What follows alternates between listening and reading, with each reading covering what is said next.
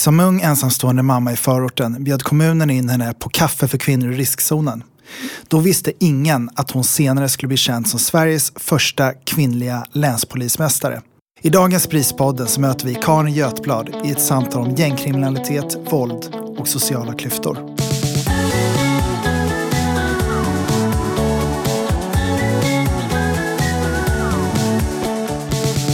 Välkommen till Prispodden, Karin Götblad, regionpolischef. Tack så mycket. Vi pratade lite innan här precis och du sa att du kom direkt från ett ekonomimöte. Nu blev jag lite intresserad. Vad, vad handlade det om? Ja, eh, många stora myndigheter behöver mer resurser helt enkelt. Och polisen är ju en sån myndighet där vi har sagt att vi behöver bli många fler. Mm.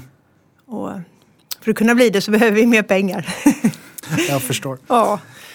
Um, jag tänker hur mycket av din erfarenhet som, som ung, kanske ensam mamma i förorten påverkar, eller har påverkat ditt yrkesliv?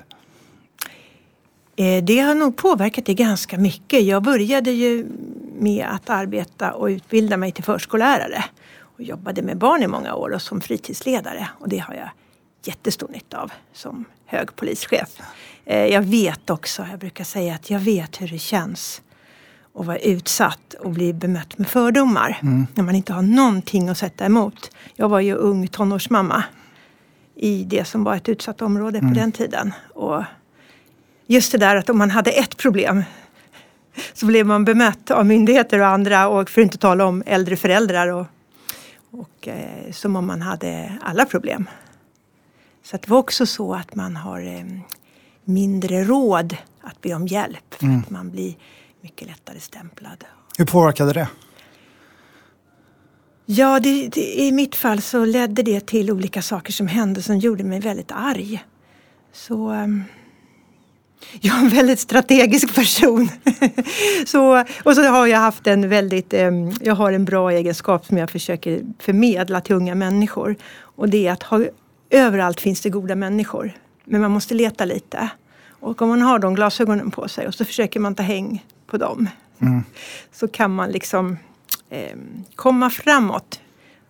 För det finns ändå möjligheter i ett land som Sverige och det är de man måste försöka använda sig av. Så att jag, jag ville helt enkelt skapa ett rättvisare samhälle. Särskilt för barn och unga. Mm. Det var min starka, starka drivkraft då.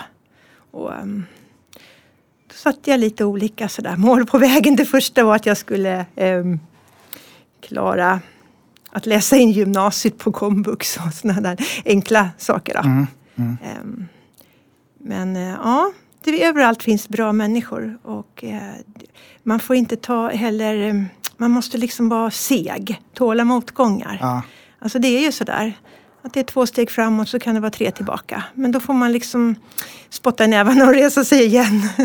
Så jag har haft många motgångar också i mitt liv. Men man får tänka så här att de gör en stark och insiktsfull. Och jag kan ändå säga att jag tycker fortfarande att min myndighet har oerhört stor nytta av eh, att jag vet, det sätter sig i ryggmärgen, mm. jag vet hur det känns mm. att bli bemött med fördomar och jag vet hur det känns att inte ha någonting alls att sätta emot. Varken mm. utbildning eller social status eller vänner mm.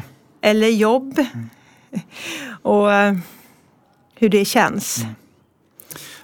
Barn kontaktar ju BRIS av en massa olika anledningar. Mm. En del barn kontaktar oss också kring kriminalitet.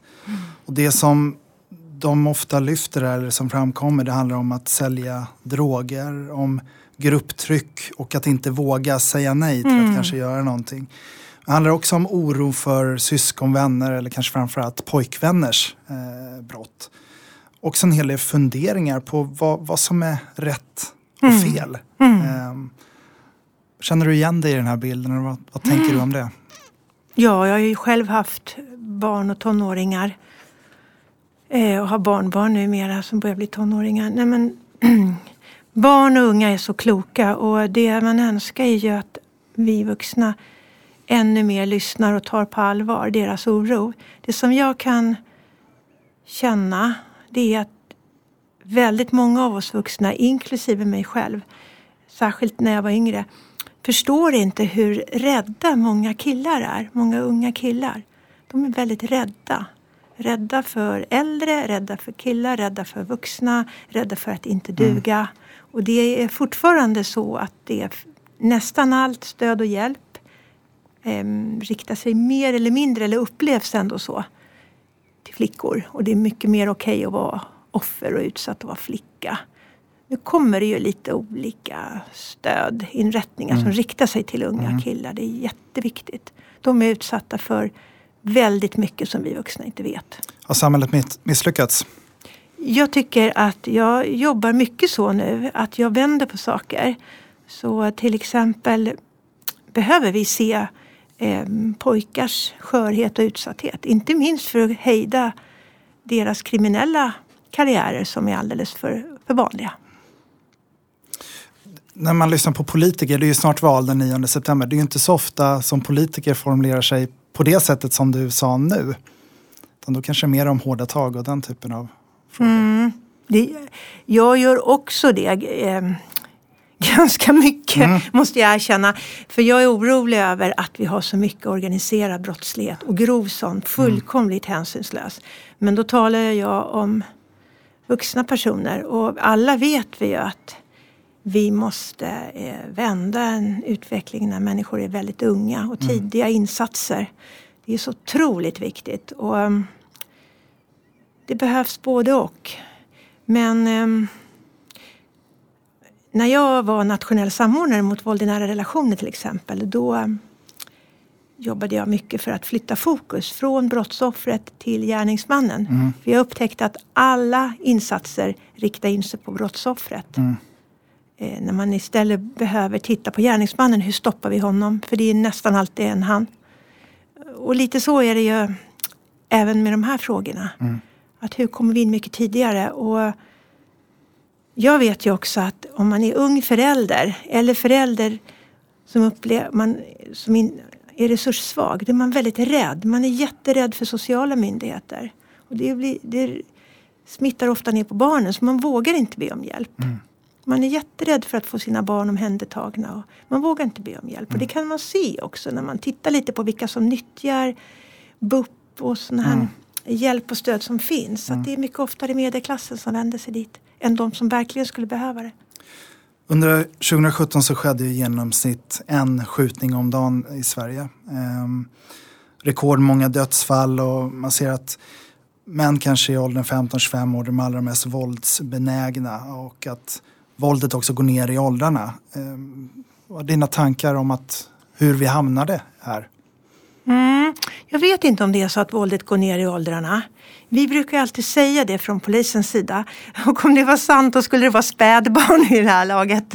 Så det där vet jag inte om det stämmer. Men däremot så från att våldet inte har ökat under många år, mm. för det har det inte, mm. så har det nu ökat som du är inne på, på sista åren. Och det är framförallt skjutningarna. Jag är jätteorolig för det. Och orsakerna som vi ser det är att det finns väldigt mycket mer vapen i omlopp. Mm. Vi får in massor av vapen från forna Jugoslavien. Och grova vapen som Kalashnikov och andra är väldigt billiga idag. Så unga kriminella som kanske inte alls har kommit så långt på en kriminell livsstil har ofta vapen idag. Det hade man inte förr. Mm. Och då vet vi också att ju yngre man är ju mer impulsstyrd är man ofta. Så det blir väldigt mycket farligare för dem själva och för omgivningen. Och så beskriver också många hur för att få vara med i ett sånt här gäng och få trygghet så måste man göra massa farliga saker och våldsamma saker. Mm. För att bygga sitt liksom våldskapital, sin status där.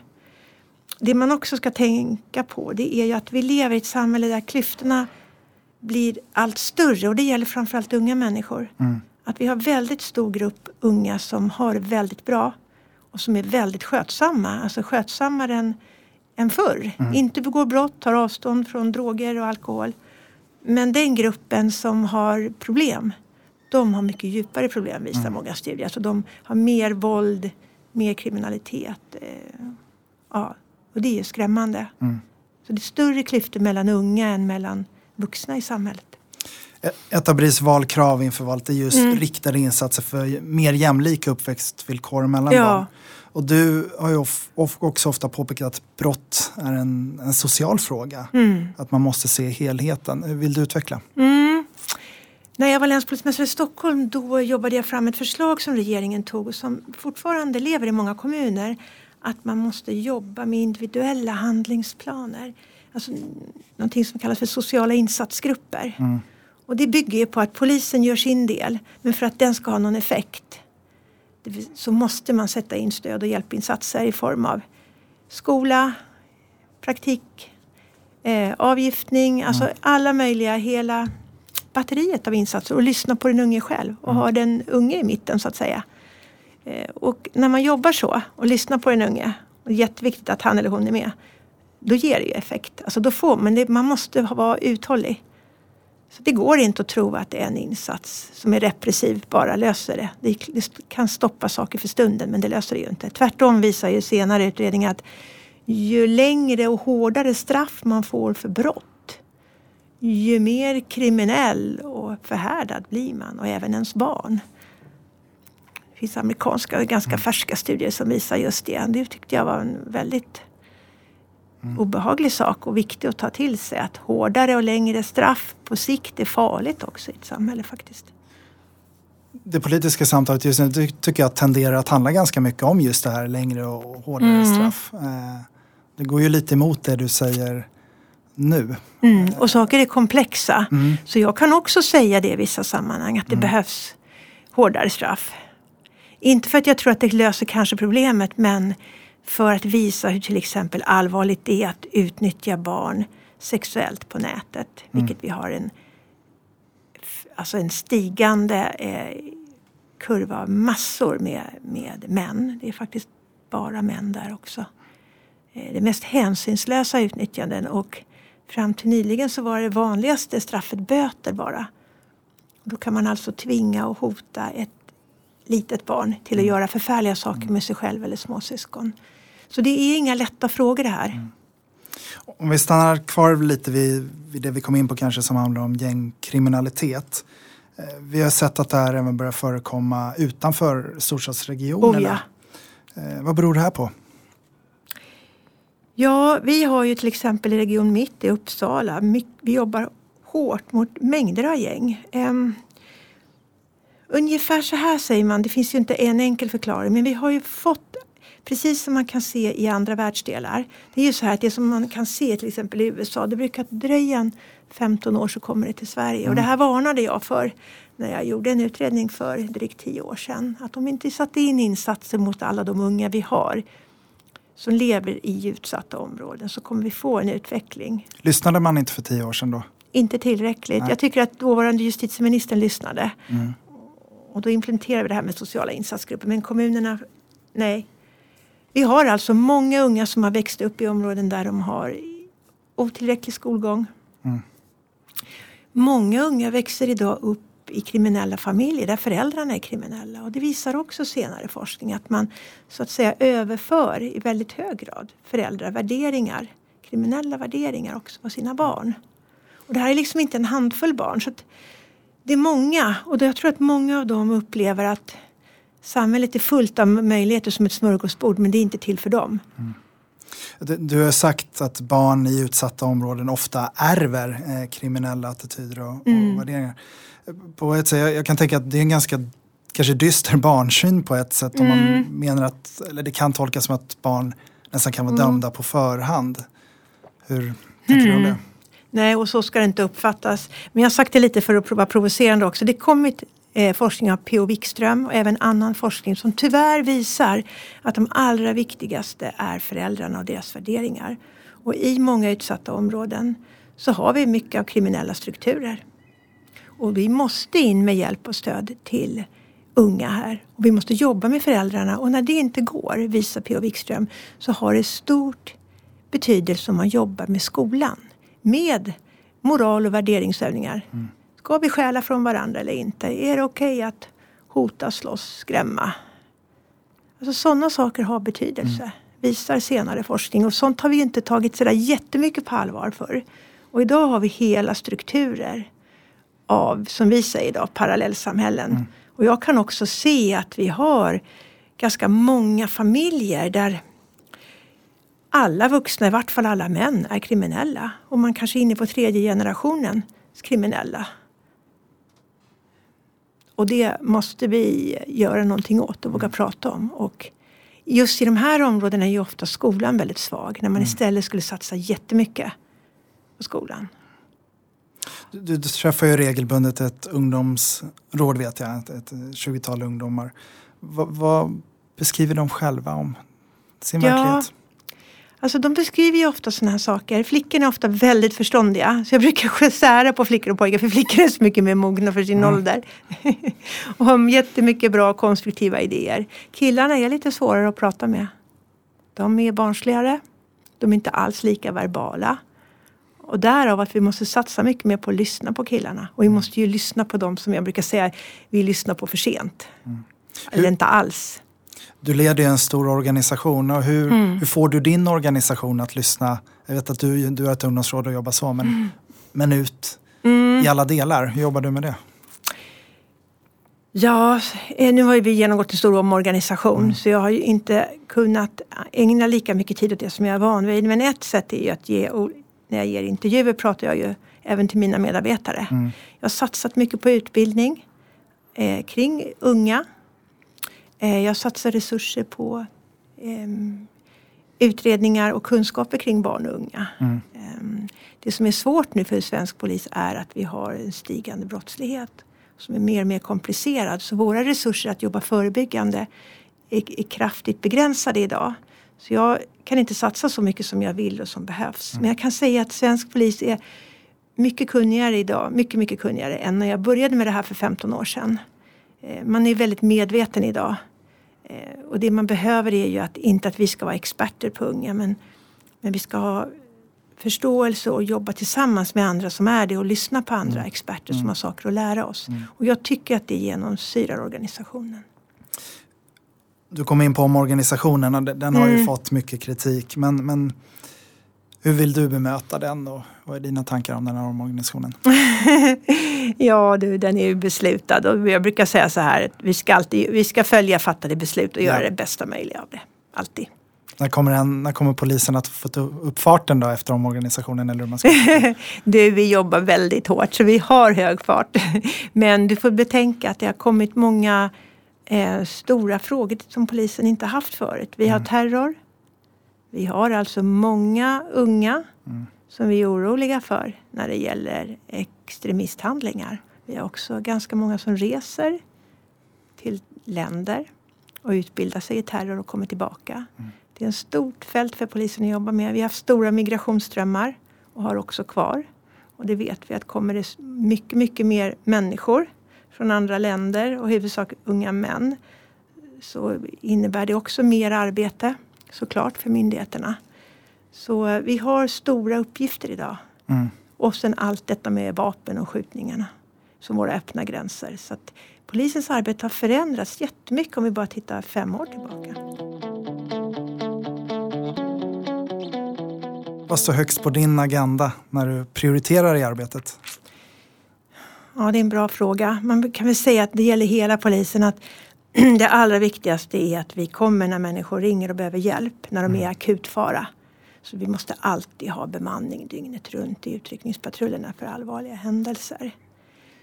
Nummer två är att utreda prioriterade brott, för det är så vi stoppar gärningsmän. Så att människor känner att vi bryr oss om dem. Ehm, men bakom de där sakerna ligger att vi måste tänka förebyggande allihopa. Och som hög chef kan jag säga, och det gäller alla höga chefer tycker jag, i stat och kommun och samhället så är min absolut viktigaste uppgift att se hur kan jag kroka ihop mina resurser och mitt uppdrag med andra samhällsinstitutioner så att den gemensamma effekten blir så bra som möjligt för skattebetalarna och så effektiv som möjligt. Och det är en stor utmaning idag när vi har så komplicerat samhälle och så mycket komplexa uppdrag. Är den utmaningen större idag tycker du än om vi skulle backa 10 eller 15 år? Oh, ja. På vilket sätt? Samhället är mycket mer komplicerat och alla, hela infrastrukturen är så ansträngd. Vi kan se överfulla akutmottagningar på sjukhus. Det vi pratade om skjutningar innebär att vi har mycket bråk på sjukhusen idag. Människor kommer in och slåss. Eh, ska frita någon. Ehm, släkt kommer och bråkar och skriker. Jag får skicka polis till sjukhusmottagningen ganska ofta. Socialtjänsten jätteansträngda. Polisen jätteansträngda. Skola och förskola, där läser vi också om stora barngrupper, problem med disciplin. Ehm, och då kan vi inte jobba i stuprör. Och man kan säga att lagstiftningen, vi har hårda sekretessregler i vårt land.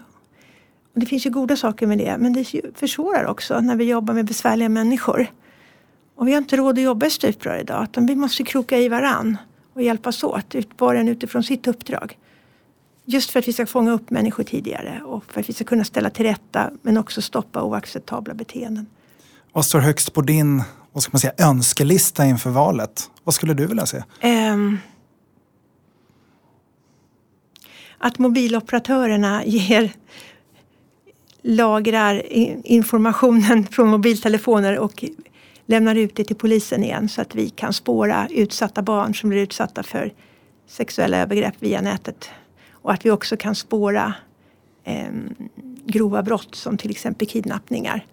Eh, det är en viktig sak. Det andra är tyvärr en sån platt sak som mer resurser men vi behöver, vi behöver verkligen det. Mm.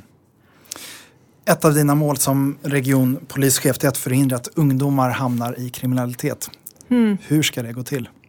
Det är just på det här sättet som jag beskrev för dig att mm socialtjänst, skola, föräldrar, polis, att vi jobbar tillsammans och att vi finns nära medborgarna och det är det som inte är tillräckligt tillgodosett idag när vi är så få poliser.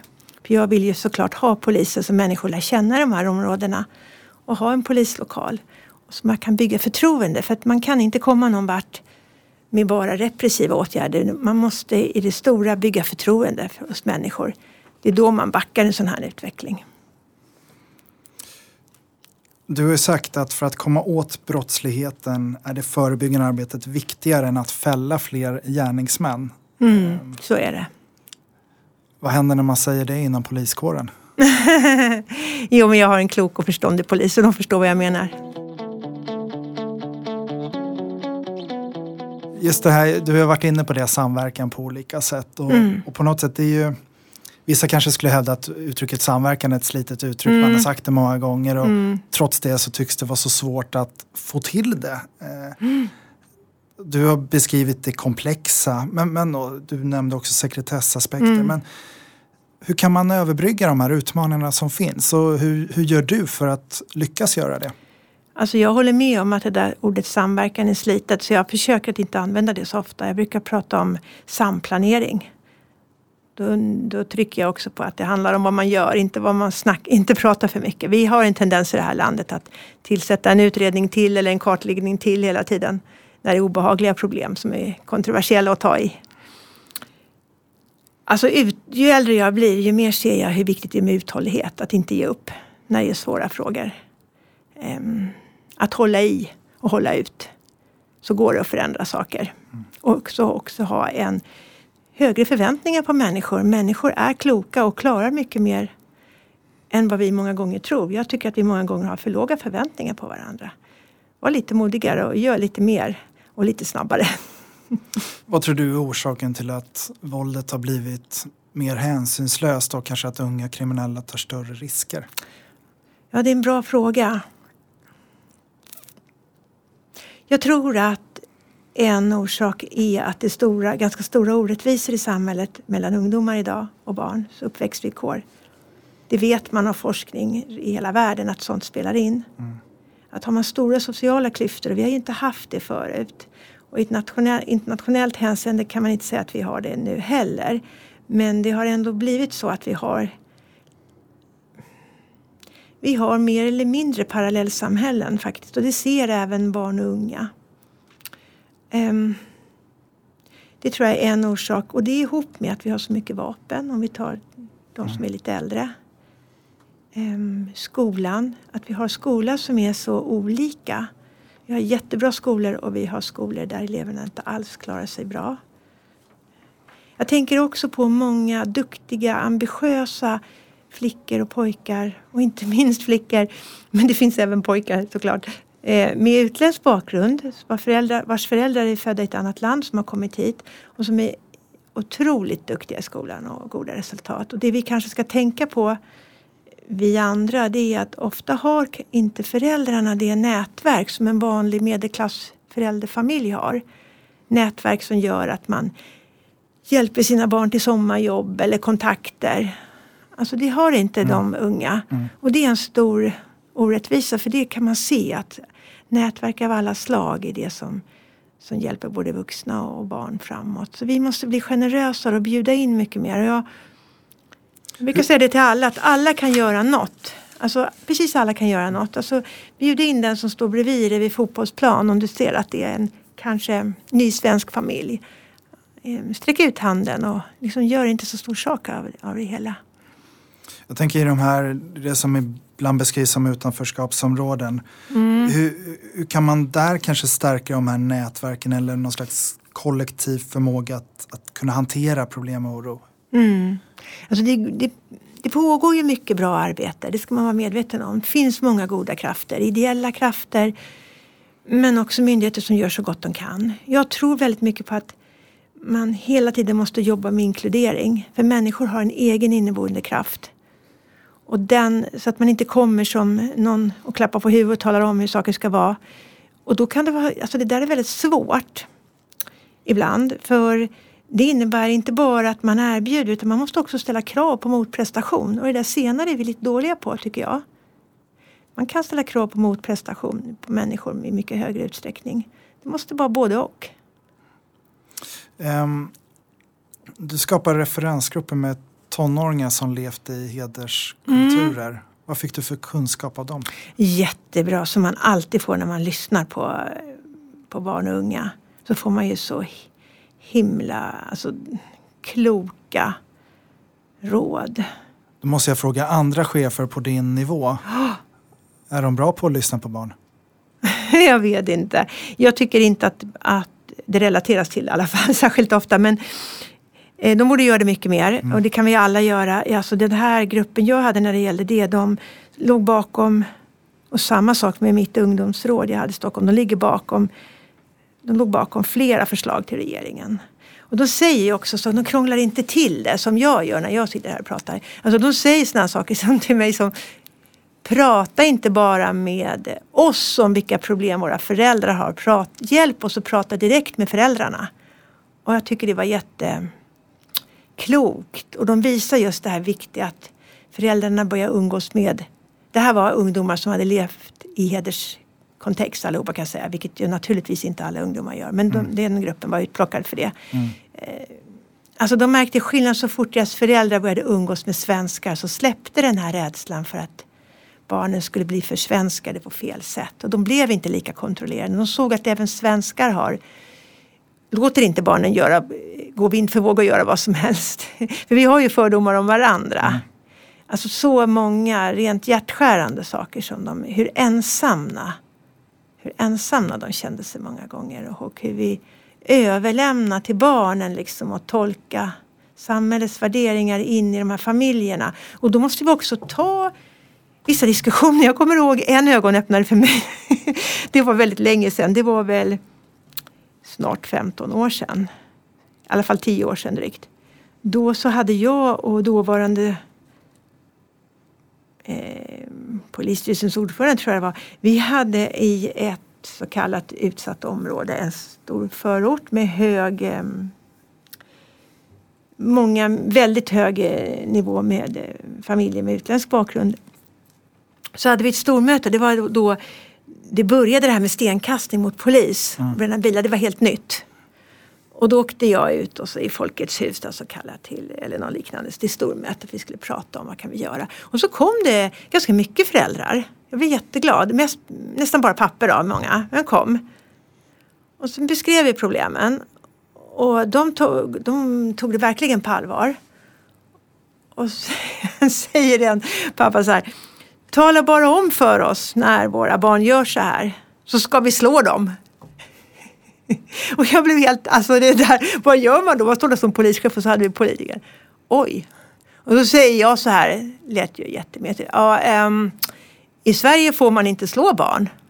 Så, här, så det, det får ni inte göra. Va? Skrek liksom en hel grupp. Får man inte slå dem? Hur ska vi då få dem att lida? Alltså man hade inte kunskap och det var det sättet man hade med sig. Precis som vi var här i Sverige innan vi lagstiftade mot det så hade man med sig det sättet att fostra barn. Och det visar ju hur isolerat man levde. Det här var inga onda människor. De var jätteengagerade och måna om sina barn.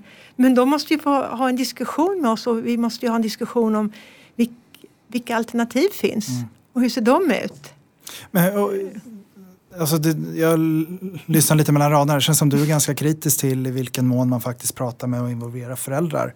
Mm. Och det kanske rörande frågor. Och lyssnar på ja. alla som inte är politiskt korrekta för de har något att säga. Mm. Hur jobbar polisen med för att bli bättre på det här då? Alltså vi, det här är inte vår huvuduppgift som du förstår. Det, det, vi räcker inte till. Och mm. var vi fler så skulle vi kunna jobba mycket mer med det. Och jag har så otroligt duktiga medarbetare som tar de här diskussionerna. Jag skulle vilja säga om jag, att vi inom polisen är några av de få kanske som går ut på gatan och tar de här diskussionerna. Nej, våld är inte okej okay i Sverige. Det går inte. Eh, vi ser att du bryr dig. Vi förstår att du var arg var nu. Nu handlar det inte bara om barn och fostran. Men våld är aldrig okej. Okay. Det är förbjudet. Och i Sverige gäller svenska lagar. Jag jättemån om det. Jag har varit ute också på många asylboenden och träffat och då har det också varit ibland bara män som är liksom förtroendepersoner. Jättesympatiska, intresserade, engagerade män. Och så frågar jag, vad är kvinnorna? Jag vill prata med kvinnorna också och höra hur de har det. Då kan de le lite generat och säga, de passar barnen. Ja, men det kan väl ni göra, säger jag. Gå, kan det vara 30 män som sitter där? Gå hälften ni och passa barnen. Då ser de lite så här generade ut. Ja, men jag vill ju veta vad kvinnorna tycker också, säger Det förstår ni väl? Ja, vi har förstått att i Sverige är kvinnor viktiga. Alltså, de menar inte illa, men de kommer från en kultur där man inte, kvinnor har samma rättigheter. Då måste vi möta människor där de är och inte börja med att slå dem i huvudet att det är fel på allting. Utan mm. förklara vad som gäller i Sverige men lyssna liksom generöst och ta diskussionen. För här fanns en jättestor nyfikenhet på svenska värderingar och hur vi såg på saker. Men hur tusan skulle de veta det, kunna veta det om vi inte talar om det? Och då kunde jag se liksom att i sån här utbildning för nyanlända så fanns inte det här med, mm. de här sakerna. Så det var någonting jag pratade med ministern om sen. Det är ju jätteviktigt. Men har, om man tittar det här utifrån en liksom tidslinje. Mm. Har, för det vi samtalar om här det är något möte mellan människor. Mm. Att människor faktiskt möts och delar. Ja. Eh, att man delar eh, tankar med varandra. Har det blivit liksom mindre eller mer? Eller hur, vad är din bild av det här? Alltså jag tror att det är komplicerat. Va? Jag tror att i och med att vi har fått ett mer uppdelat samhälle så har det blivit mindre. Vi har ju faktiskt ganska många människor eh, som lever isolerat på sitt sätt. Och vi har ju människor som lever isolerat i reservat för att de har mycket pengar men de klarar sig ju lättare om man säger så. Eh, så jag tror det. Och jag tror att det är jättefarligt. Om man inte möts så blir det, växer fördomar och rädsla. Finns det goda exempel där man liksom genom ja. samverkan lyckas förändra? Då? Ja, det finns det ju överallt. I det lilla finns det överallt liksom, goda människor, eldsjälar och inte minst ideella organisationer. Men jag, jag tror också liksom mycket på det här att inkludera, inkludera i samhället, mm. i arbetslivet. Alltså, eh, det är jätteviktigt. Men jag tänkte lite på BRIS också. Så här, vad som mina ungdomar ofta säger det är det här otroligt viktigt är att kunna ringa och få vara anonym. Mm. Och det har ju ni. Mm. Och även om det kan kännas jättejobbigt så är det så viktigt tror jag att ha kvar det. För många unga är så rädda. De är så rädda och vi ser ju att nästan 40 procent av eh, anmälda våldet där mm. ungdomar under 18 sker ju i skolan. Alltså de blir utsatta i skolan. Mm. 40 procent, det är jättemycket. Under fjolåret så hade vi en ökning av samtal till BRIS rörande fysiskt våld. De, ökade, ah. de samtalen ökade med 20 procent. vi ser stora ökningar kring ah. de här frågorna just nu och det är någonting som jag ser med stor oro på också. Ah. Men eh, en fråga jag tänker är, vi pratar mycket om att vi ser en ökad polarisering i samhället. Mm. Eh, och i det innefattar vi både att det blir större klyftor mellan mm. men även kanske på någon form av ideologisk plan mm. ett starkare vi och mm. dem. Just det. Eh, vad tänker du kring det?